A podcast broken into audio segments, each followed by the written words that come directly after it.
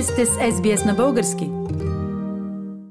Продължаваме с акценти на седмицата. Пламен е България ще посрещне 2023 година с бюджета за 2022. А, а актуализацията остава за евентуалното бъдещо редовно правителство. Само по себе си това не е голям проблем, случва се и друг път, но какво става, ако редовен кабинет няма в рамките на този парламент, което аз мисля, че ще бъде ситуацията? Стават Диана нови избори, нова процедура за правителство, нови месеци протакане. Ако и после няма кабинет нещо доста вероятно, впрочем, всичко започва от начало. През това време обаче инфлацията расте, не се актуализират минималните работни заплати, пенсиите и социалните плащания, забавят се или се спират инфраструктурни проекти, няма реформи и застава процеса на превъоръжаване на армията.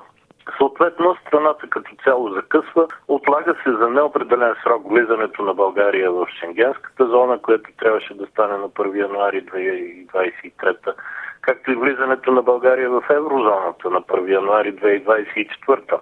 Вярата на хората в Европейския съюз и българският цивилизационен избор се срива все повече, а амбициите на президента Румен Радев за управление чрез силна ръка стават все по-явни. Не, Диана, това не е катастрофичен сценарий, който си измислям в момента, а е опит в две-три изречения да събера само най-реалните и най-важни ефекти от дългосрочната, да кажем, липса на бюджет.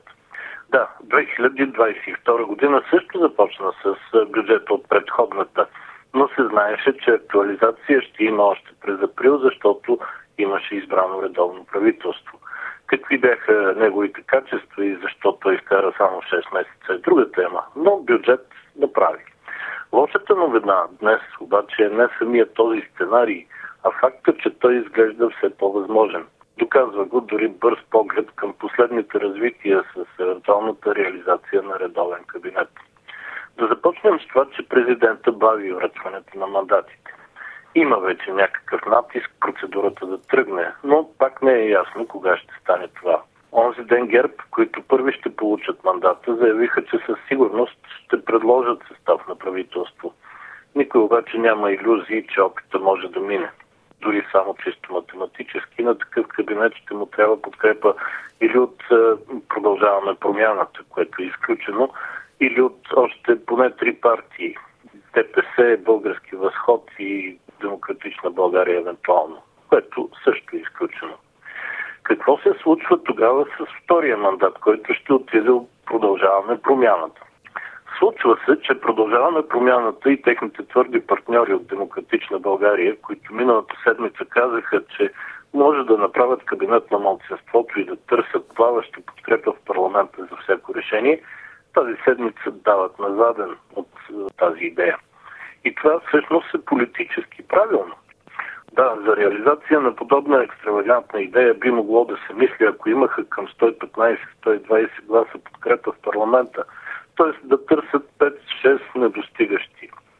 Но при положение, че общо депутатите от двете партии са едва 77 и при изключително ниската диалогична култура като цяло на българската политика, Създаването, а още повече оцеляването на подобен кабинет е кауза пърдута.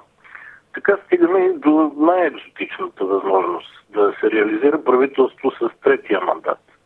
Аз лично не помня това да се е случило в българската политическа реалност през последните 33 години.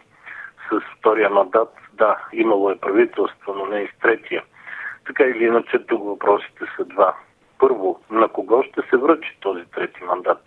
Кандидатите са Българската социалистическа партия и новата партия Български възход на Стефан Янев, бивш генерал, бивш съветник на президента Румен Радев, бивш премьер на служебен кабинет и нов партиен лидер.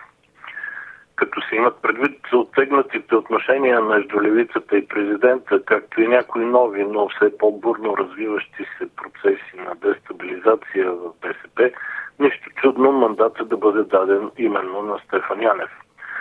Той пък съвсем случайно от известно време опитва да се представи за твърде сговорчив политик, загрижен силно за това България да има редовно правителство.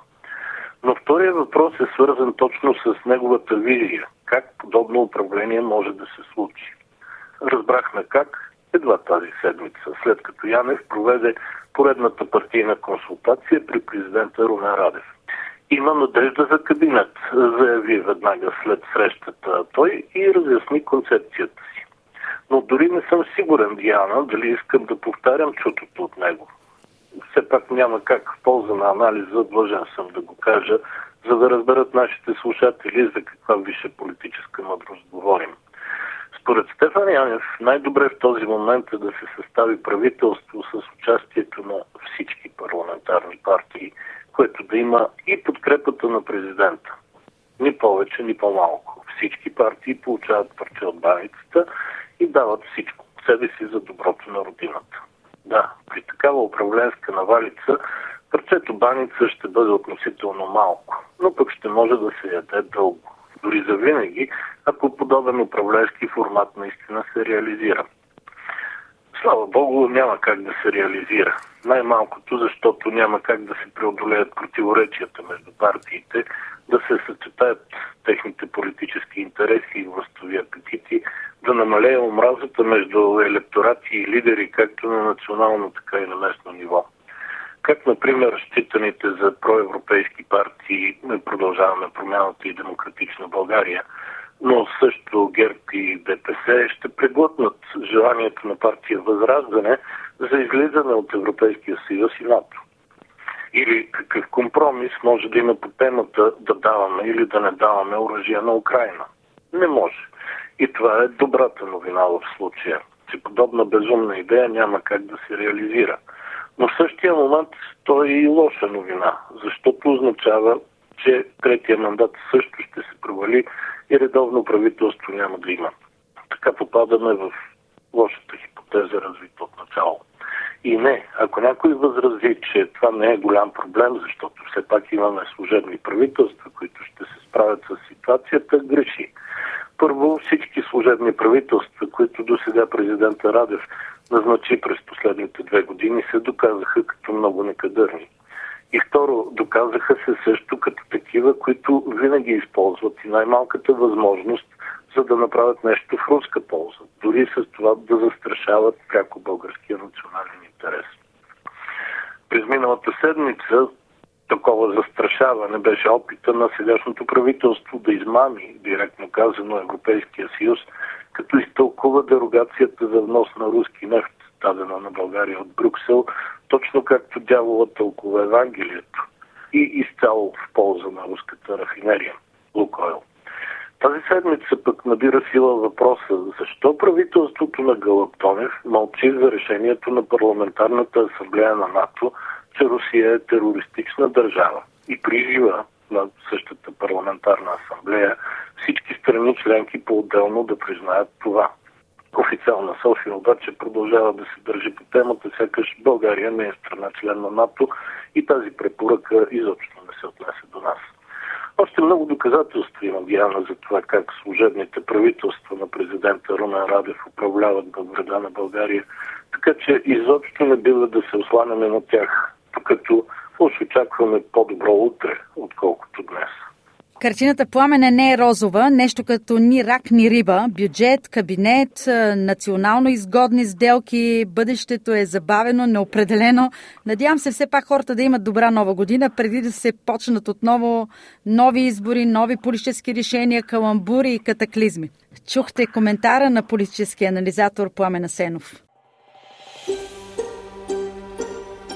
Искате да чуете още истории от нас? Слушайте в Apple Podcast, Google Podcast, Spotify или където и да е.